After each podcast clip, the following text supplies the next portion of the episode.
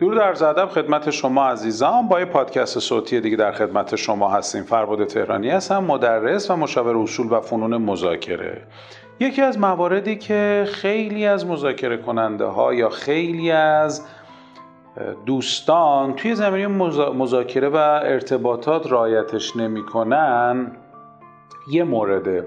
و اون هم سوال پرسیدنه. اینکه نحوه سوال پرسیدنمون چطور باشه چطور باید این سوال رو بپرسیم کی سوال رو بپرسیم در چه راستایی سوال رو بپرسیم تمام اینها مواردیه که یک مذاکره کننده باید خیلی خوب رایتش بکنه.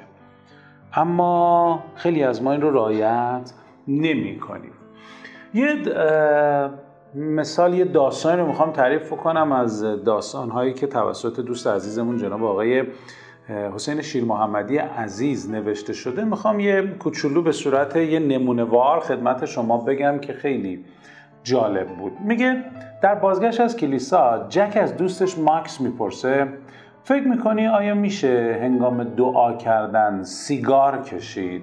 ماکس جواب میده چرا از کشیش نمی‌پرسی؟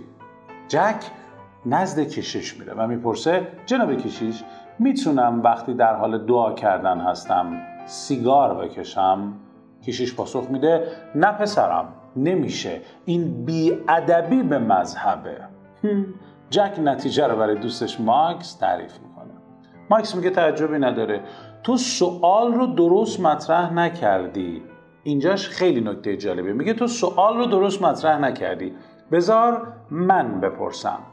ماکس نزد کشیش میره و میگه جناب کشیش آیا وقتی در حال سیگار کشیدن هستم می‌تونم دعا کنم؟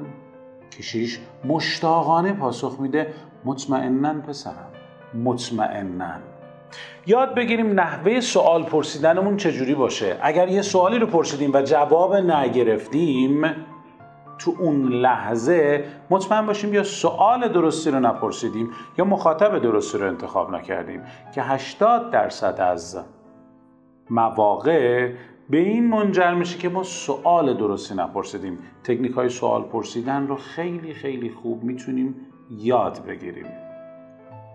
تا پادکست دیگه بدرود.